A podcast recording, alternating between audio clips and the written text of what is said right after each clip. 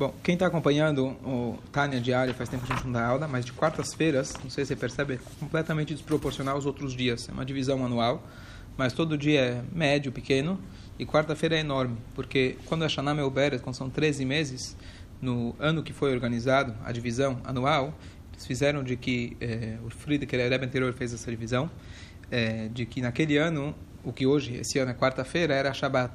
Então ele fazia de uma forma que no Shabat era uma dose extra a gente sobrou para quarta-feira. Então acaba sendo um pouco desproporcional. De qualquer jeito, a gente está aqui no capítulo 24 do Tânia. E começando do capítulo 20, 21, 22, ele trouxe aquilo que a gente estudou semana passada na Torá, que são duas, os primeiros, duas, primeiros dois mandamentos da, dos dez mandamentos. Anohi Hashem Anokecha e não tenha outros deuses. A gente sabe que somente esses dois mandamentos a gente escutou diretamente de Hashem, e os outros falaram para Moshe, da Beratá imanu venishmea, fala você com a gente que a gente não vai conseguir aguentar. O choque é muito grande, eles morreram eletrocutados de santidade, então pediram para Moshe Rabbeinu falar. Mas a gente sabe que esses dois primeiros, que foi Anuhi Hashem Elokecha, eu sou Hashem teu Deus, e não tenha outros deuses, eles são, na verdade, dentro desses dois, estão inclusos todas as mitzvot da Torá. Anohi inclui todas as mitzvot positivas e Lo Elecha todas as mitzvot negativas. Então a pergunta que ele fez naquele capítulo, logo a gente vai entender qual é a relevância para o nosso assunto do Tânia, Tzadik, Krashá, etc. Mas a pergunta que ele fez, como é possível, o que, que tem a ver Anohi Hashem Elokecha com Tzitzit, Filin, Shabbat etc. Como que essas duas englobam todas as mitzvot? Então, basicamente, o que ele vai explicar para nós, a gente já tinha adiantado isso um pouco, agora a gente está no capítulo 24, de que na essência, todas as mitzvot, o que, que elas são? Para que, que tem mitzvot? O que, que é mitzvah? Mandamento? Uma tradução. que mais? Hã? Boa ação. Boa ação, obrigação. Mais alguma? Preceito. Preceito. Se ligar, perfeito. Então, o Hassidus foca muito na tradução que é tzavta vechibur. Em aramaico, tzavta significa ligação. Então, eu um dos rabinos que eu escuto bastante o tchurim dele, é, ele fala que as pessoas têm muito estigma. Quando você fala a palavra Deus, as pessoas já, né, já dão um passo para trás. Não, Deus parece muito religioso. Você fala Torá, mitzvot. Ele conta que uma vez ele fez uma experiência. Ele estava dando um, um, tipo de aula, ele chamou isso de curso, não shiur, né? Você chama de shiur, você chama de curso.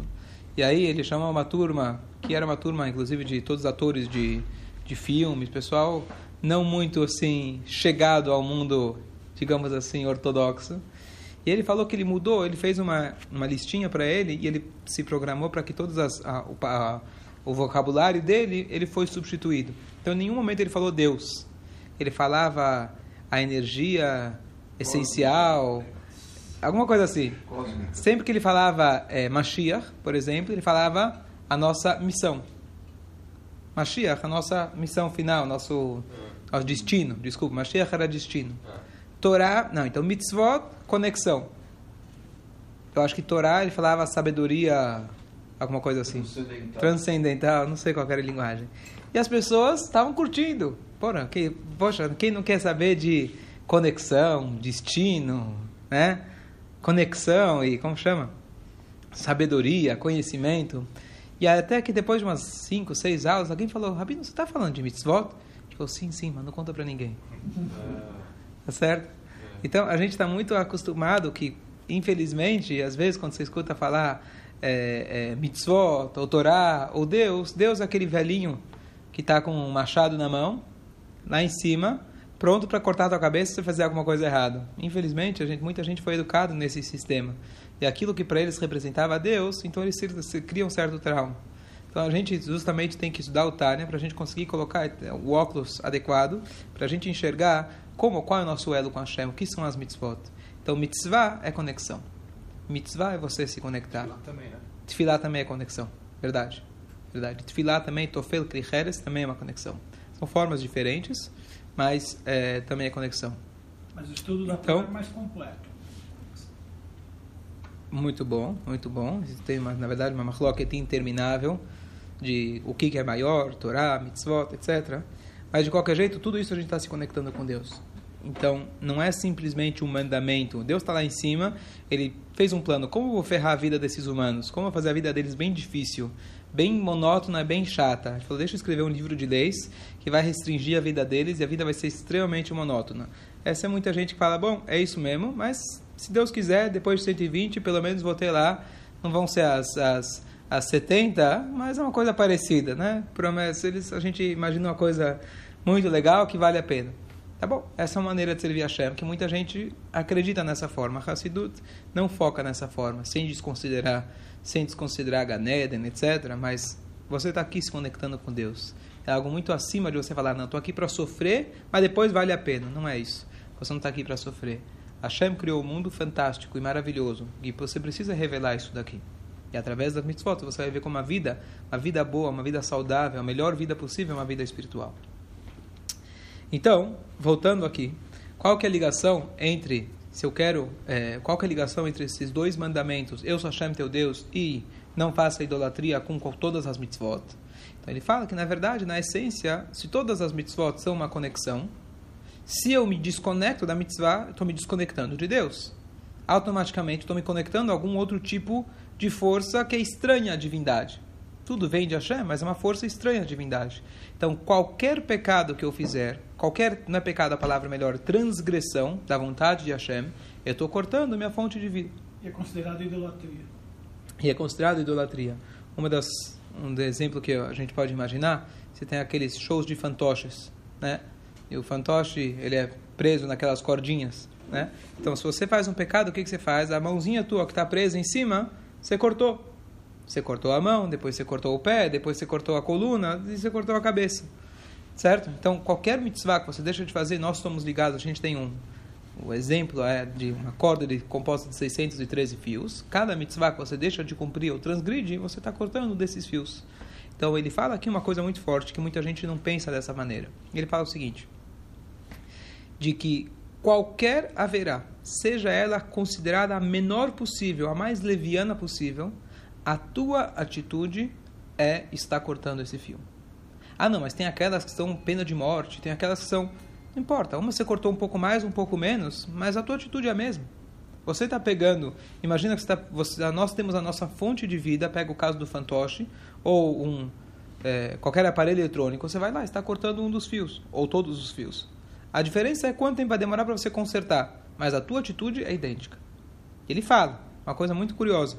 Fala, qual que é a, qual, quais são as piores averot, consideradas as piores averot? As mais graves. Aquelas que você tem, tem que morrer por elas. Quais são?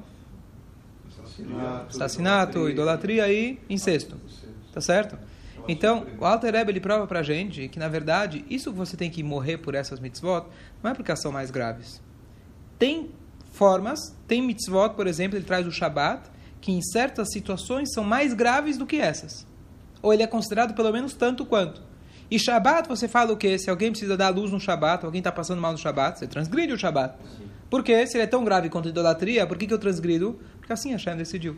Ou seja... Não é possível ou... que tenha pecado igual ou superior à idolatria, porque idolatria é uma negação... Igual, sim, mas o Shabat, o Shabat também é. O Shabat é Oti, Beni, o bem Bene Israel, esse é o meu sinal, que você acredita em mim, que você sabe que eu criei o mundo. Se esse dia você está você tá transgredindo, então você está negando que Hashem criou o mundo. É a mesma coisa, é a mesma ideia. Ah, mas por que Shabbat eu posso transgredir? Deveria falar, se é igual a idolatria, então melhor eu morrer do que pegar uma ambulância, Hazva Shalom. Não, porque assim a Torá estabeleceu. O que ele quer provar com isso é de que não necessariamente essas três são as piores e por isso você tem que morrer.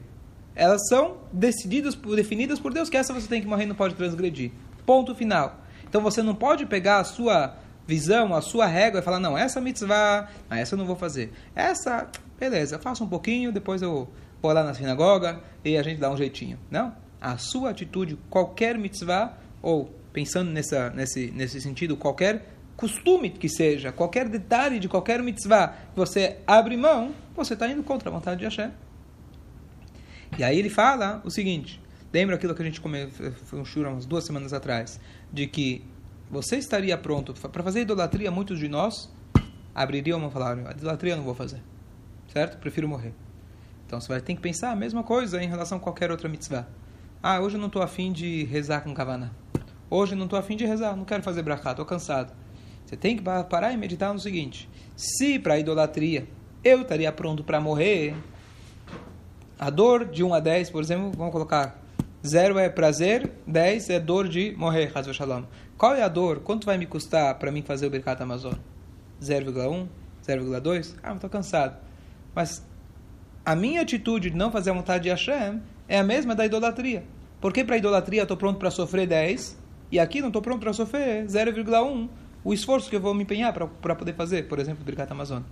Então, com esse tipo de cálculo, estou falando aqui a lógica, a, a, a, a fórmula matemática que ele dá para a gente, qual é o pensamento que a gente tem que pensar. Então, a gente pega o extremo, o extremo estaria pronto para se entregar. Saiba que o peso de todas as mitzvot não, são, não somos nós que, que medimos. Então, com esse pensamento, Anohi Hashem Lokecha, e não tem outros deuses, ele englobam todas as mitzvot.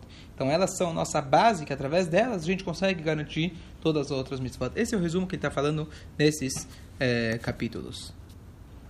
Então a questão que surge, às vezes a pessoa se torna extremamente, extremamente cuidadosas, entre aspas, com as mitzvot e se, não se esquecem de não envergonhar as pessoas, acabam sendo a custa dos outros. Então a regra é a seguinte: Lo nitna a Torá, ela lasot shalom baolam. O propósito que a Torá foi dada, dizem nossos sábios, na último, último, última passagem de todo o Talmud. A última macerra de todo o Talmud, a Torá só foi dada para trazer a paz no mundo. Então, se a tua religião está estragando a paz, aparentemente essa é a tua religião, não a religião de Hashem. É difícil, não estou dizendo que é fácil. Às vezes parece contraditório. Porque se você vive com alguém que ele é contra a religião, então, Hazel Shalom pode, pode parecer muito. É, mas eu já falei, dei vários shurim a respeito, nos textos a gente falou bastante a respeito. Se vocês quiserem, a gente pode elaborar no assunto. Mas não era, não era a proposta do shurim, podemos falar. Fala mal.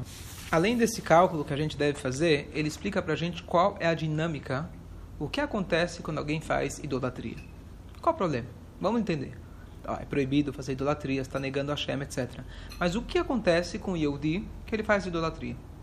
O que está acontecendo com ele nessa hora? A gente entende que as mitzvot não é apenas uma ordem divina, faça ou não faça.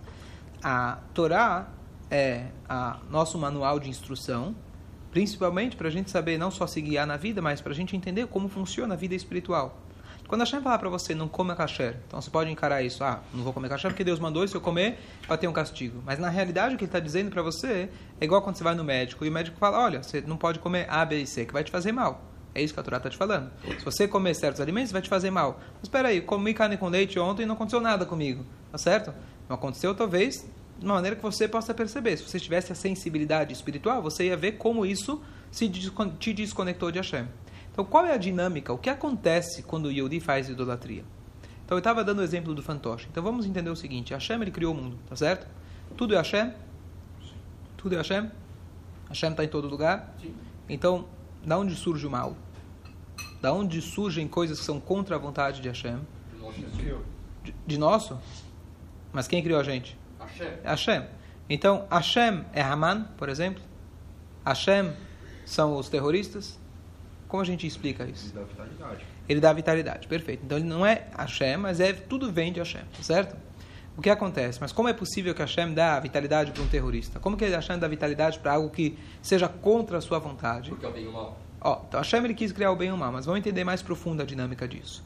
A dinâmica é, vamos imaginar, lá de cima, só usando um gráfico, que não é preciso, mas Hashem ele fez, ele criou o mundo. Então ele criou dois canos, dois canais. Tem dois canais. Canal do bem e o canal do mal. O que, que são esses canais? Canal de energia. Se acaba esse canal, não vai ter mais, não vai ter energia. Numa casa você corta a energia, não tem mais Eletropaulo, não está mandando, você não pagou a conta, eles cortam e acabou. Tá certo? A não ser que você faça um gato. Tá certo? O que acontece? A Shem tem dois canais. Um canal que ele fala, olha, esse canal eu estou dando, é esse que eu quero dar esse que eu quero criar, que é as coisas boas nesse mundo, as mitzvot, a força para tudo que é puro, sagrado e etc. Isso vem um canal direto de Hashem. Agora, o que acontece? Deus fala para que tenha o livre-arbítrio, etc, etc, etc, que a gente falou inúmeras vezes, eu preciso criar a força que é contra a minha vontade. Então, o que, que ele faz? Ele fala, olha, eu vou fazer um canal paralelo. Como que esse canal paralelo vai ter vitalidade?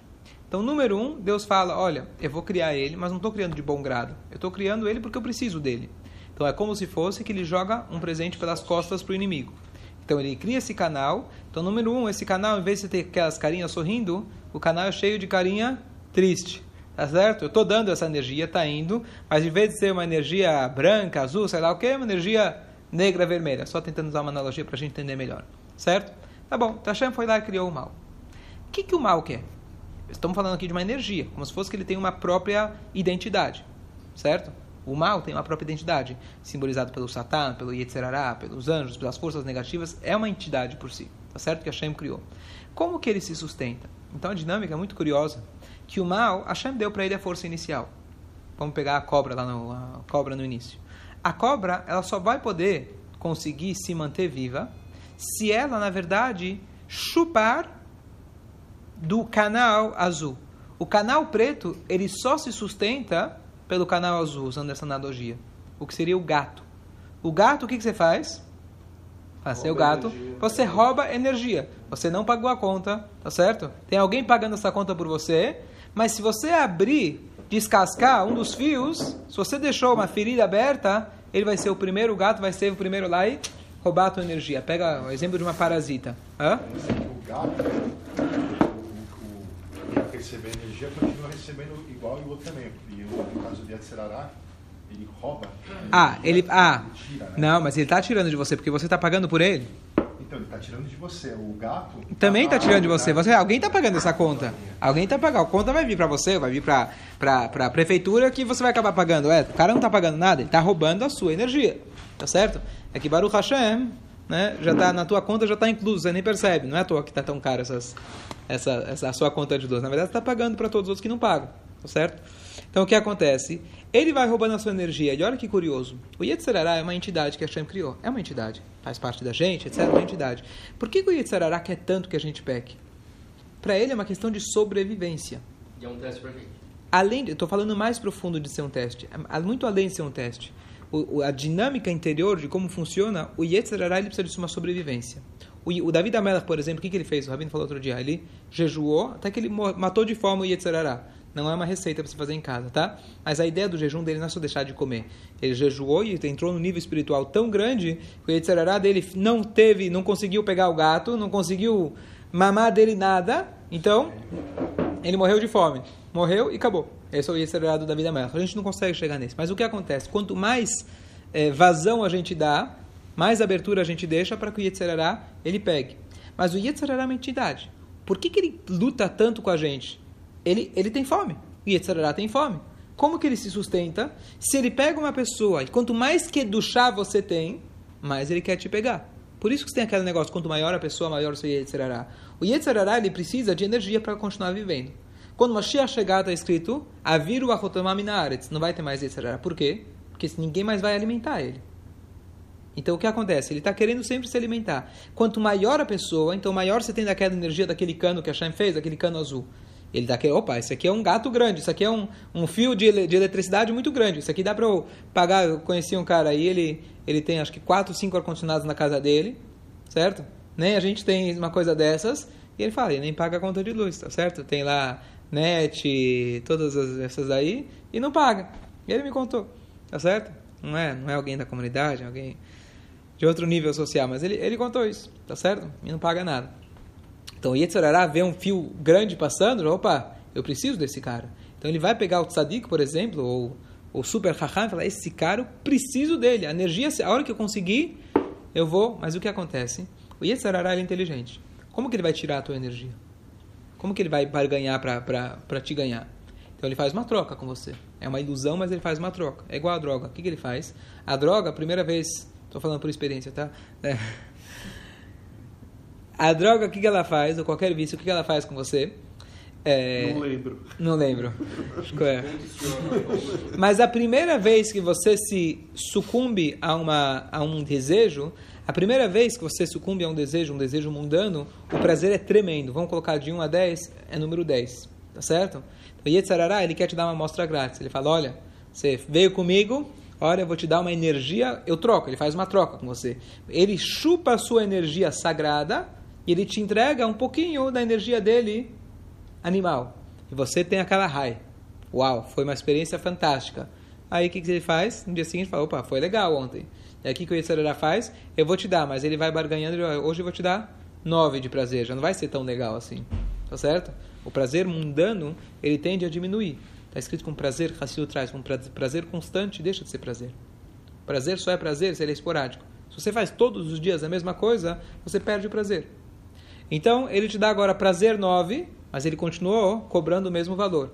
Então, ele te deu o mesmo, com o Marcelo, né, que faz o negócio das, da, é, a, perícia, a, a perícia da, das drogas, ele fala que o grande risco, quer dizer, além das drogas, etc., é aquelas drogas que são mal feitas, né? ah, né? Então, essas dá, traz um risco para a saúde muito pior certo? Mal misturadas. Então o que, que ele fez? Ele diminuiu a quantia da principal, da principal e colocou mais uma porcaria lá dentro, mas ele te vende pelo mesmo preço. Sim. Certo? Estou falando como Yetzirará para ganhar gente. Ele ainda está chupando de você a mesma quantidade de energia aqui do chá, porque ele vai te esfriando. De repente a Torá não é mais tão legal, de repente a historinha já virou chata, de repente se atrasa no shiur, de repente a filá já não tem mais graça. E ele vai tirando aquele hayut que você tem de aqui do chá. E ele vai crescendo. Ele vai agora continua cobrando a mesma coisa e ele vai te dando menos prazer. Então, no início, é como aquele exemplo de é, aquele menino que chegou em casa um dia e o pai dele comprou para ele um peixe no aquário. Ficou olhando para o peixe, olhando, olhando, olhando. Ele estava acostumado com um cachorrinho, com um gatinho. Mas coitado desse peixe, vai e volta, vai e volta, vai e volta. Não se cansa. Um belo dia ele tirou o peixe de lá e falou: Vem aqui na, comigo na minha cama, vai poder brincar no meu computador, brincar no. E o peixe começou a pular de alegria, era uma coisa incrível, pulava pelo quarto inteiro. Só que ele acorda de manhã, o peixe estava morto. Tá certo?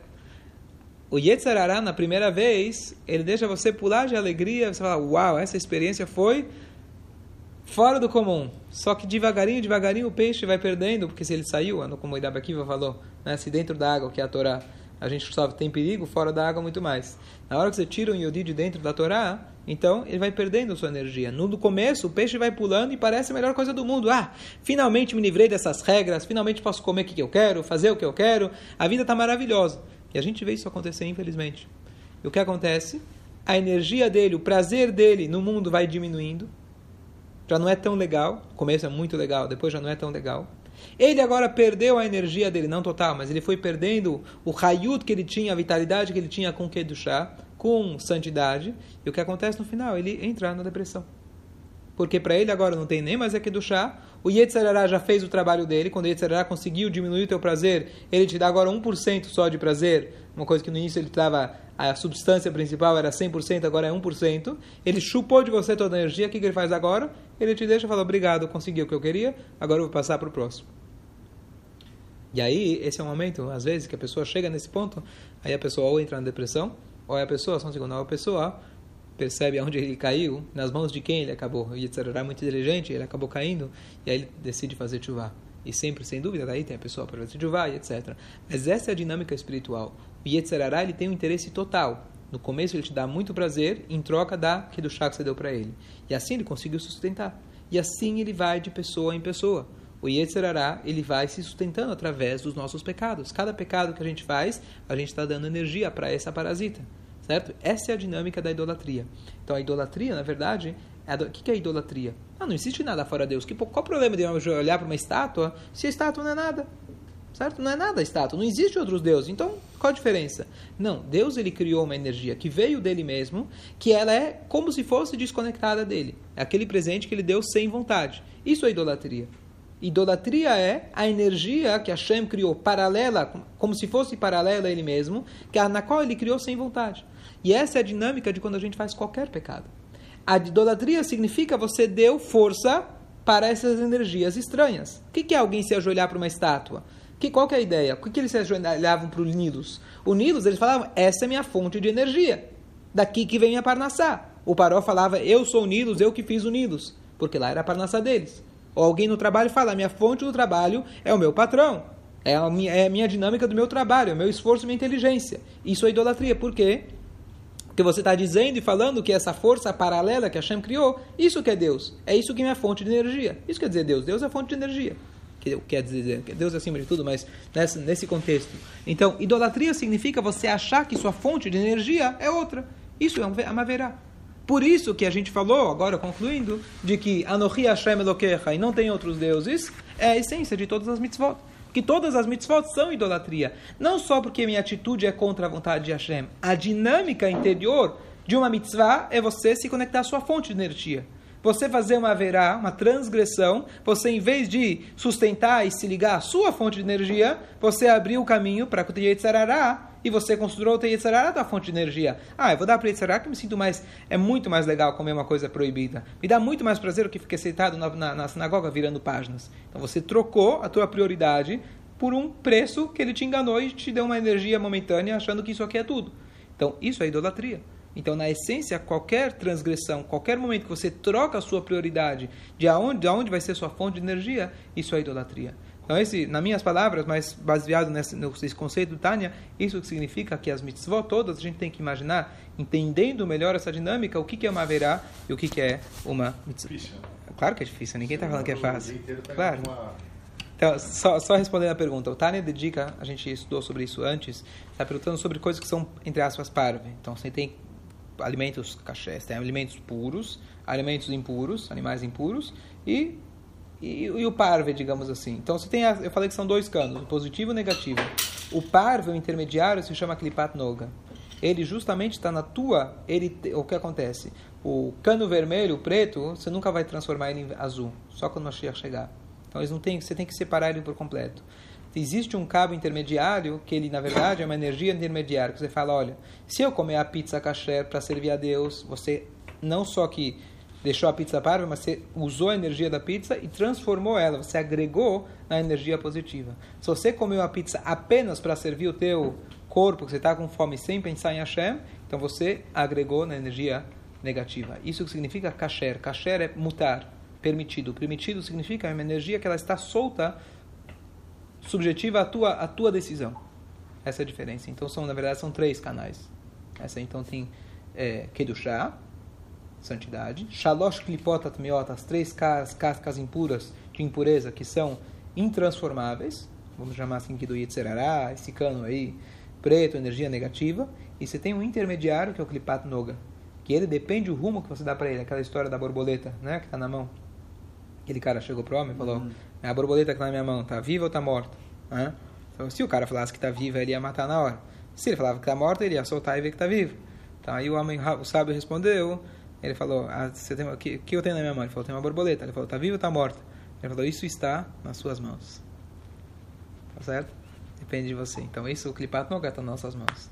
É, então, sim, na essência, sim, Viti, se você, qualquer pensamento que não seja chá, fé em Deus, ah, estou pensando no meu trabalho, estou preocupado com o meu trabalho, etc., de uma maneira extremamente sutil, mas aí é Avodazará. Porque se você realmente, não estou dizendo que, é, ah, não, então é grave, é grave, mas o que, você para fazer? Dá um passo a cada dia, a gente entender, cada dia melhorar a nossa fé em Deus, entender que tudo vem de Hashem, etc. Muito bom.